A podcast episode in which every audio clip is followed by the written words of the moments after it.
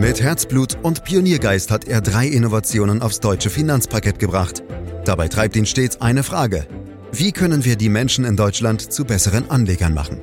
Karl Matthäus Schmidt, Vorstandsvorsitzender der Quirin Privatbank und Gründer der digitalen Geldanlage Quirion. Freuen Sie sich auf Klug anlegen, den Podcast zur Geldanlage. Im Ranking der mächtigsten Volkswirtschaften der Welt liegen die Vereinigten Staaten noch immer auf Platz 1. Noch, denn China ist bereits nah dran und hat in den vergangenen Jahren deutlich aufgeholt. Daher haben sich die Amerikaner in den vergangenen zwei Jahren eine neue Industriepolitik verpasst, um wieder an Stärke zu gewinnen. Präsident Joe Biden hat die tiefgreifendste Reform der US-Wirtschaft seit Jahrzehnten angestoßen, unter anderem um neue Arbeitsplätze zu schaffen. Doch die Menschen bleiben offensichtlich gespalten, denn Bidens Demokraten haben bei den jüngsten Midterm-Wahlen nicht so stark punkten können, wie erhofft. Allerdings gab es auch nicht den vielfach erwarteten Durchmarsch der Republikaner. Wir haben also mit Blick auf die USA und deren Volkswirtschaft viel zu besprechen und das wollen wir in diesem Podcast natürlich gerne auch tun. Ein Podcast, den Sie überall da abonnieren können, wo es Podcasts gibt, zum Beispiel bei Spotify. Fragen dazu an Karl Matthäus Schmidt, Vorstandsvorsitzender der Quirin Privatbank AG und Gründer der digitalen Geldanlage Quirion. Hallo Karl. Hallo Andreas. Ja, die USA werben gerade wie selten zuvor in den vergangenen Jahren um Auslandsinvestitionen, vor allem auch bei deutschen Unternehmen. Was würde dich denn eigentlich an Amerika reizen? Andreas, ich will ja speziell in Deutschland die Bürger zu besseren Anlegerinnen und Anlegern machen. Und das ist ja auch unser erklärtes Unternehmensziel. Von daher bin ich in Deutschland schon richtig aufgehoben und übrigens auch glücklich. Und in Amerika ist man ja in Sachen sinnvolle Geldanlage für den privaten Sektor auch schon deutlich weiter. Das prognosefreie Investieren ist dort schon viel stärker verankert als hierzulande. Das heißt, dort spielen provisions- und prognosegetriebene Anlagekonzepte eine viel geringere Rolle als bei uns. Daher würde es für mich gar keinen Sinn machen, als Unternehmer in Amerika zu investieren. Du siehst, also ich habe hier in Deutschland schon viel mehr zu tun. Aber Urlaub schon, wenn ich das richtig in Erinnerung habe, oder? ich mache gerne auch mal Urlaub im Ausland und gerne auch in Amerika endlich mal wieder. Ja, wird mal Zeit. Du redest die ganze Zeit immer nur drüber in den Podcast. Wird Zeit, dass du auch mal fährst. In der Tat. Wir sind sehr gespannt dann auf deine Berichte, Karl. Hm, aber es gibt einige europäische Unternehmen, die ähm, durchaus anders denken als du. Du hast ja gerade gesagt, für dich würde es keinen Sinn machen, als Unternehmer in Amerika zu investieren. Die Unternehmen hierzulande beispielsweise sagen, aber naja, es könnte schon Sinn machen, rüber zu gehen, zumindest rüber zu schauen, angesichts hoher Energiekosten. Aber sag mal, gehört es sich überhaupt unter guten Freunden, Unternehmen so direkt und dreist abzuwerben? Also zunächst sollte klar sein, dass es dabei ja nicht nur um die geringen Energiekosten in Amerika geht. Es geht nämlich vor allem auch um die Subventionen und das im Rahmen des größten Klimaschutzprogramms, das die USA bisher aufgelegt haben des sogenannten Inflation Reduction Acts mit einem Gesamtvolumen von rund 400 Milliarden Dollar. Dieses Programm beinhaltet Subventionen für Private, die zum Beispiel ein E-Auto kaufen, Solarpaneele für ihr Hausdach oder eine Wärmepumpe. Die Unternehmen werden aber auch direkt gefördert, zum Beispiel in Form von höheren Investitionssteuergutschriften. Dafür müssen die entsprechenden Autos, Batterien oder Pumpen aber überwiegend in den USA gefertigt werden. Und genau das bringt natürlich die Europäer auf die Palme. Für viele Firmen ist es jetzt nämlich plötzlich finanziell sehr attraktiv, Elektroautos statt in Europa in den USA zu bauen. Tesla hat zum Beispiel den Bau der Batteriefabrik in Grünheide erstmal ausgesetzt und treibt zugleich seine Planungen für eine Fabrik in Texas voran, weil es eben damit Millionenhilfen rechnen kann. Und das findest du richtig, Karl? Na, also ein wirklich freundlicher Akt ist es natürlich nicht, aber um Freundschaft geht es hier auch nicht, sondern um harte wirtschaftliche Interessen. Und da kommen immer Ellbogen ins Spiel. Jetzt kann man natürlich darüber diskutieren, was noch fairer Einsatz ist und was nicht. Zu einer effizienten internationalen Arbeitsteilung trägt es natürlich nicht gerade bei, wenn die Länder jetzt womöglich in einen Subventionswettlauf einsteigen. Aber das letzte Wort ist hier wahrscheinlich noch nicht gesprochen. Die Diskussion rund um das Thema ist auch auf EU-Ebene schon voll im Gange. Also da geht's zur Sache und bedeutet das, Karl, dass US-Präsident Joe Biden jetzt die America First Politik seines Vorgängers Donald Trump schlichtweg fortsetzt? Also Andreas, für mich war das von Anfang an eine völlige Illusion zu glauben, dass für Biden America First nicht gilt. Dazu ist er übrigens auch per Gesetz verpflichtet. Und das zieht sich entsprechend auch durch alle US-Präsidentschaften durch. Aber es gibt sicher Unterschiede im Härtegrad. Biden ist zumindest konzilianter im Ton und sicher auch der angenehmere Verhandlungspartner, was aber nicht heißt, dass er nicht auch hart in der Sache sein kann. Wie gesagt, America First gehört auch zu seiner Agenda. Das zeigt ja gerade auch der aktuelle Subventionsvorstoß. Biden betont aber grundsätzlich stärker als Trump die Bedeutung einer Zusammenarbeit mit Europa. Und im Gegensatz zu Trump bekennt er sich ja auch zum sogenannten Multilateralismus, also zu Vereinbarungen und Regeln, die für alle Länder gelten. Daher sind bei ihm die Chancen auf eine vernünftige internationale Zusammenarbeit größer als bei Trump, der mit seinem Gepolter immer erstmal alle vor den Kopf gestoßen hat. Naja, und Biden hat ja in Richtung US-Wirtschaft noch mehr angestoßen. Was sind denn weitere Kernpunkte, Karl, neben den eben schon genannten Fördermaßnahmen? Ja, Joe Biden konnte nicht alle seine Pläne umsetzen. Trotzdem ist der Umfang der Konjunktur- und Investitionspakete enorm, die jetzt in Angriff genommen werden. Mir fallen hier vor allem der American Rescue Plan und der Infrastructure Investment and Jobs Act ein. Beide umfassen insgesamt ein Volumen von 3,8 Billionen US-Dollar. Dabei war und ist der knapp zwei Billionen Dollar starke American Rescue Plan speziell darauf ausgelegt, die US-Wirtschaft vor den Folgen der Corona-Krise zu schützen. Der größte Ausgabenposten im Rahmen dieser Maßnahme waren die an Privathaushalte ausgereichten Unterstützungschecks. Dabei bekamen alle US-Bürger mit einem Jahreseinkommen unter 75.000 US-Dollar 1400 US-Dollar ausbezahlt, was zu Ausgaben in Höhe von insgesamt 450 Milliarden US-Dollar führte, also schon wirklich Wahnsinn.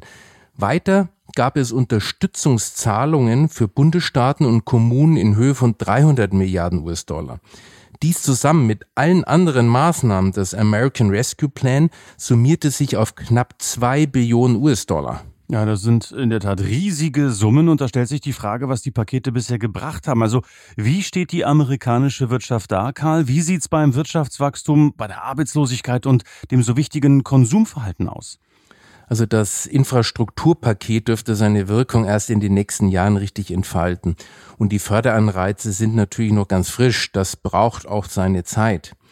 Der American Rescue Plan aber hat offenbar funktioniert. Nach neuen Berechnungen vom Institut der deutschen Wirtschaft stimulierte er das reale Bruttoinlandsprodukt 2021 um satte 6,8 Prozentpunkte. Ohne die Intervention wäre die amerikanische Wirtschaft 2021 also wohl nochmal geschrumpft. Letztlich landete sie bei 5,7 Prozent plus nach minus 3,4 Prozent in 2020. Auch in 2022 soll der American Rescue Plan noch einen Prozentpunkt zum BIP beisteuern und wird damit wahrscheinlich zu mehr als der Hälfte des BIP-Wachstums beitragen denn die Prognosen für 2022 liegen so zwischen 1,5 und 2 Prozent. Zur Wahrheit gehört aber auch, dass die Pakete die Nachfrage so stark angeheizt haben, dass Unternehmen mit der Produktion nicht hinterherkommen. Dabei hatten sie wegen der Lieferkettenprobleme und der Energiekrise vorher schon Probleme, genug Angebot zu schaffen. Die noch immer hohe Inflationsrate in den USA, im Oktober immerhin 7,7 Prozent, trotz der jüngsten Rückgänge, wurden also auch durch die Konjunkturprogramme angefacht. Und die Inflation zusammen mit den anhaltenden Lieferengpässen werden letztlich auch dazu führen, dass die US-Wirtschaft im nächsten Jahr wahrscheinlich ganz schön unter Druck kommt. Die Wachstumsschätzungen für 2023 gehen aufgrund der Vielzahl an Unsicherheitsfaktoren zwar ziemlich auseinander, von einer mehr oder weniger markanten Schrumpfung bis hin zu positiven Wachstumsraten im Bereich von 1%. In jedem Fall aber sieht es 2023 nach einer spürbaren Wachstumsdelle in den USA aus. Und äh, was ist mit dem Arbeitsmarkt und dem Konsum? Da gibt es durchaus positive Entwicklungen, denn die angesprochenen Nachfrageschübe beeinflussen ja auch den Arbeitsmarkt. Der wird nämlich dadurch stabilisiert und ist erstaunlich robust. Eine Arbeitslosenquote von knapp vier Prozent bei einer Rezession ist historisch gesehen extrem niedrig. Und auch beim Konsum könnte es deutlich schlimmer aussehen, weil viele Amerikaner pandemiebedingt noch über relativ hohe Ersparnisse verfügen, ist die Lage hier trotz der hohen Inflation nicht allzu problematisch. Alles in allem wird noch gut konsumiert.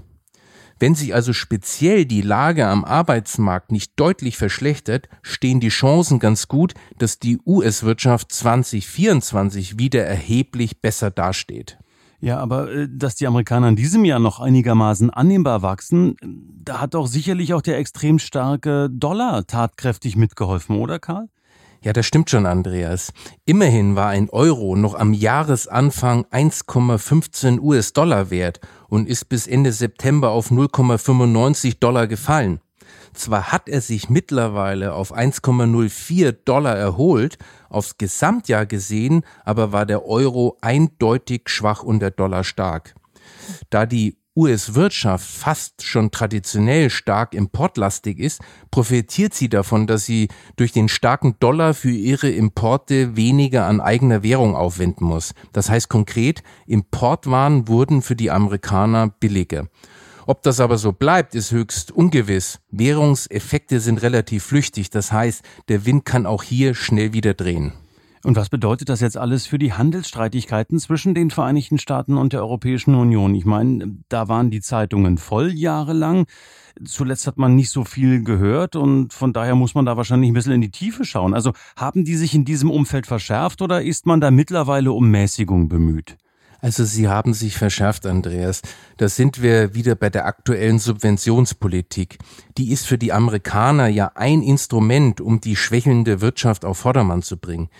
Die EU hat deutlich alarmiert reagiert, weil sie Angst vor einem Subventions- bzw. Sanktionswettlauf mit den USA hat. Trotzdem aber sind schon Gegenmaßnahmen im Gespräch, zum Beispiel neue Hürden für Einfuhren aus den USA.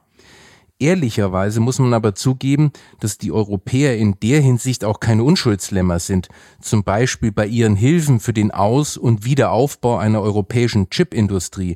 Da betreibt ja Europa ja auch selbst eine gewisse Subventionspolitik.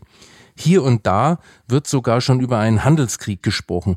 Das werden sich speziell die Europäer aber sehr gut überlegen. Schließlich ist die EU ja auch gerade dabei, die Abhängigkeit von China zu verringern. Ein eskalierender Handelsstreit mit den USA käme da zur Unzeit. Und um genau das zu verhindern, ist ja auch schon eine sogenannte Taskforce eingerichtet worden, um zwischen den USA und der EU zu vermitteln. Es ist also bereits ein hoffentlich konstruktiver Austausch im Gange. Also Karl, ähm, da ist nicht wirklich Entspannung in Sicht, wenn ich äh, dich richtig verstehe. Deshalb der Blick rüber Richtung Westen, Richtung USA, denn da knirschte es ja deutlich stärker im Gebälk. Wie sieht's jetzt zwischen den Vereinigten Staaten und China aus mit Blick auf die Handelsbeziehungen? Meiner Meinung nach liegt da das Hauptproblem für die Weltwirtschaft. Wegen Corona und auch dem Krieg in Europa ist es um das Thema Handelsstreit zwischen den USA und China zuletzt etwas ruhiger geworden. Trotzdem hat Biden hier aber eine neue Duftmarke gesetzt, denn hochmoderne und sehr leistungsfähige Halbleiter und Chips dürfen von einigen US-Unternehmen nicht mehr nach China geliefert werden. Das trifft China in vielen Produktionsprozessen hart, weil es kaum Ersatzmöglichkeiten gibt.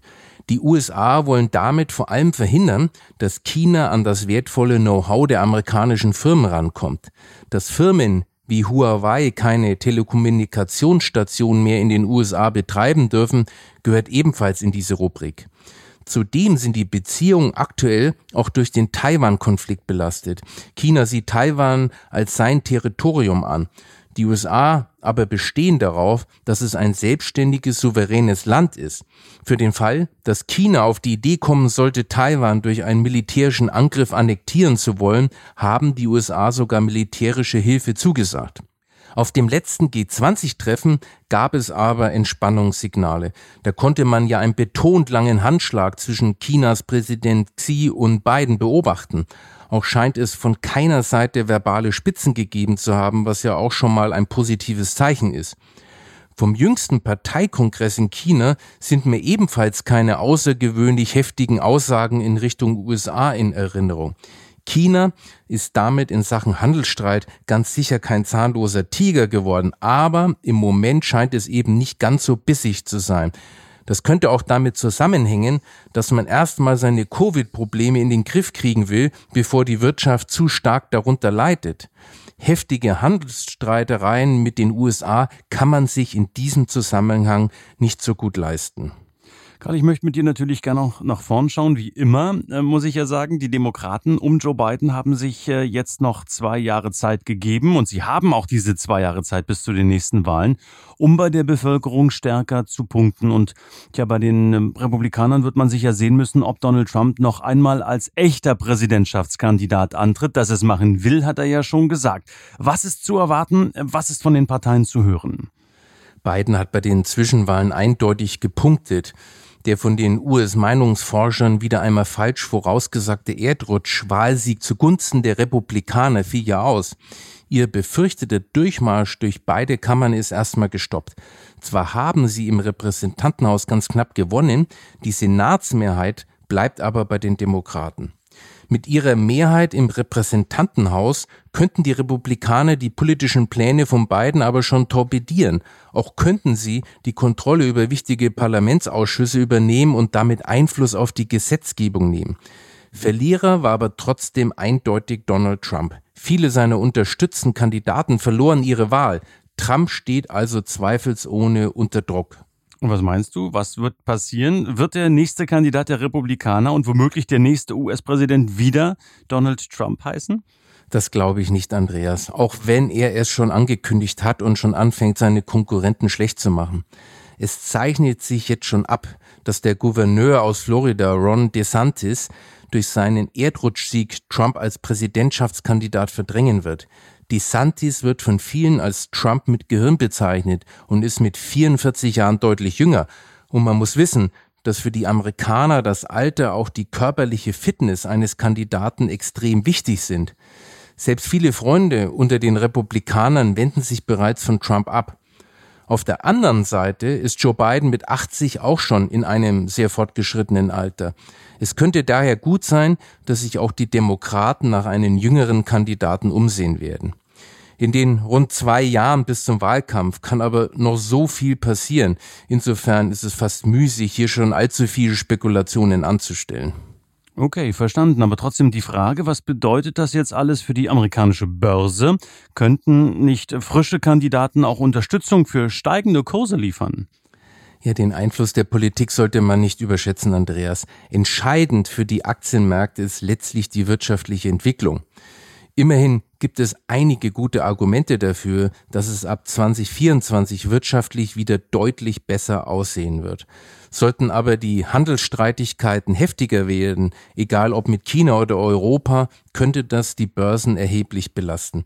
Ich gehe aber davon aus, dass die Politik letztlich sich so verhalten wird, dass die wirtschaftlichen Schäden nicht zu groß werden. Kann ich äh, alles durchaus nachvollziehen, Karl, bin aber trotzdem neugierig, wenn du erlaubst. Äh, was sagt denn die Historie über die Börsenperformance nach den Midterm-Wahlen aus? Also da gibt's doch wahrlich oft ein wahnsinniges politisches Gerangel und das kann doch nicht so wirklich spurlos an den Märkten vorbeigehen. Du hast recht, Andreas. Rund um die Midterms gibt es oft politisches Trara. Fast schon traditionell wird die Partei des amtierenden US-Präsidenten abgestraft. Es gibt hierzu übrigens eine interessante Auswertung des US-Bankhauses US Bank Corp und die zeigt was ganz Erstaunliches, nämlich, dass die Midterms die Börsen offenbar überhaupt nicht belastet haben. Ausgewertet wurde die Wertentwicklung des S&P 500 Index in den zwölf Monaten nach Midterms seit 1960. Im Schnitt ergab sich sogar eine deutlich überdurchschnittliche Performance von durchschnittlich 16,3 Prozent. Natürlich heißt das jetzt nicht, dass man speziell nach US-Zwischenwahlen investieren soll. Die Auswertung verdeutlicht aber gut, dass politisch korrigierende Wahlergebnisse nicht zwangsläufig zu Kursabschlägen führen. Es gibt einfach immer viele andere Faktoren, die die Politik überlagern. Meiner Meinung nach haben die Börsen das Thema Midterms schon abgehakt. Wie geht es mit der Wirtschaft und der Inflation weiter? Das sind die dominierenden Themen. Ja, und egal, wer die nächsten Präsidentschaftswahlen gewinnt, egal wie die Börsenentwicklung aussieht, Karl, wie wird dieses extrem teure Spiel um Standortvorteile wohl ausgehen? Werden die Amerikaner den Platz eins im Ranking, ich habe es eingangs erwähnt, der mächtigsten Volkswirtschaften verteidigen können? Wenn sich die Chinesen nicht völlig von ihrer Wachstumsphilosophie verabschieden und die Wirtschaft nicht völlig abwürgen, dann werden sie schon allein wegen ihrer Bevölkerungsgröße die USA irgendwann überholen. Immerhin gibt es 1,4 Milliarden Chinesen und nur 330 Millionen Amerikaner. Das wird aber sicher nicht in den nächsten fünf Jahren passieren. China hat aber auch so seine eigenen Schwierigkeiten. Insbesondere hat es mit einer völligen Überalterung seiner Bevölkerung zu kämpfen. Und auf dem letzten Parteikongress machte es den Anschein, als wenn Chinas Fokus zumindest kurzfristig nicht mehr ganz klar auf Wachstum ausgerichtet ist, sondern erstmal auf den Erhalt der Machtstrukturen. Und dafür ist man offensichtlich bereit, sich auch der Welt weniger zu öffnen, Wachstumsdämpfer inklusive. Einfach wird das mit der Nummer eins also nicht. Und man sollte die Innovationskraft der Amerikaner nicht unterschätzen. Hier finden sich nach wie vor die mit Abstand innovativsten und wachstumskräftigsten Unternehmen der Welt. Kein Land, auch nicht China, ist aktuell damit vergleichbar. Amerika ist generell ein unternehmerfreundliches Land mit wesentlich weniger bürokratischen Stolpersteinen wie zum Beispiel hierzulande. Die Risikobereitschaft ist wesentlich ausgeprägter. Wenn dort ein Unternehmen scheitert, ist das kein so ein Problem wie zum Beispiel bei uns. Da wird nicht gleich ein Versagerstempel aufgedrückt, sondern ein neuer Versuch ist schnell möglich. In den USA zählen gute Ideen und ein glaubhafter Businessplan, dann stehen Investorinnen und Investoren bereit, den Unternehmensstaat zu finanzieren, oftmals über viele Jahre hinweg, wie zum Beispiel Amazon, die nach der Unternehmensgründung lange Zeit keinen Gewinn gemacht haben und jetzt ein hochprofitabler Weltkonzern sind. In vielen anderen Ländern wäre das nicht möglich gewesen. Und an einem Punkt musst du bei Ländervergleichen auch immer denken, Andreas. Letztlich ist nicht das absolute BIP relevant, sondern das BIP pro Kopf. Beim absoluten BIP ist der Vorsprung der USA gar nicht mehr so groß, denn knapp 23 Billionen US-Dollar der USA stehen 18 Billionen US-Dollar Chinas gegenüber. Noch vor zehn Jahren war das BIP in den USA fast doppelt so hoch wie in China nämlich 15,5 versus 7,5 Billionen Dollar. Beim Pro-Kopf-BIP ist der Abstand aber auch heute noch enorm. Knapp 70.000 Dollar in den USA versus 12.500 Dollar in China. Also fast das Sechsfache. Ja, das ist in der Tat noch eine riesige Differenz. Ähm, ein Punkt noch zu guter Letzt, Karl. Viele haben ja den Traum, nach Amerika auszuwandern, um den American Way of Life zu leben. Urlaub hast du ja gesagt, würdest du ganz gern mal da wieder machen, aber hast du auch schon mal mit dem Gedanken gespielt, ganz ähm, wegzugehen, vielleicht nach Amerika? Also ich glaube, dass mittlerweile nicht mehr ganz so viele nach Amerika auswandern wollen. Ich denke, früher war das schon mal stärker. Aber äh, zu mir zu kommen, also ich habe noch nie mit den Gedanken gespielt, nach Amerika auszuwandern. Also ich bleibe Europäer und ich bin auch hier glücklich. Ja, und du bist ja vor allen Dingen auch ausgewandert von Berlin nach Brandenburg, wenn ich das richtig in Erinnerung habe. Der Schritt war nicht allzu groß. und bist da auch sehr glücklich, wie wir den Eindruck haben, wenn du auch über diesen Schritt erzählst. Danke, Karl Matthäus Schmidt, äh, für die Infos in diesem Podcast. Meine Damen, meine Herren, dieser Podcast erscheint jeden Freitag. Sie können ihn direkt abonnieren, um keine Folge zu verpassen. Wenn Ihnen diese Folge gefallen hat, dann bewerten Sie uns gern. Empfehlen Sie uns auch sehr gern weiter. Mehr Infos unter www.quirinprivatbank.de. Fragen unter podcast.quirinprivatbank.de immer und jederzeit möglich. Und für heute sage ich zunächst mal herzlichen Dank fürs Lauschen. Das war Klug anlegen der Podcast zur Geldanlage der Quirin Privatbank mit dem Vorstandsvorsitzenden Karl Matthäus Schmidt. Wir freuen uns über Ihre Rückmeldungen und Themenwünsche, die Sie uns gerne an podcast.querinprivatbank.de senden können. Die Quirin Privatbank steht für echte Unabhängigkeit, da sie auf Provisionen und hauseigene Produkte verzichtet. Das innovative Anlagekonzept Marktmeinung Wissen beruht auf bewährten Erkenntnissen der Finanzmarktforschung und investiert frei von Prognosen in den weltweiten Kapitalmarkt. Die Bank unterstützt interessierte Anleger bei der Altersvorsorge und dem langfristigen Vermögensaufbau. Mehr Informationen erhalten Sie unter querinprivatbank.de.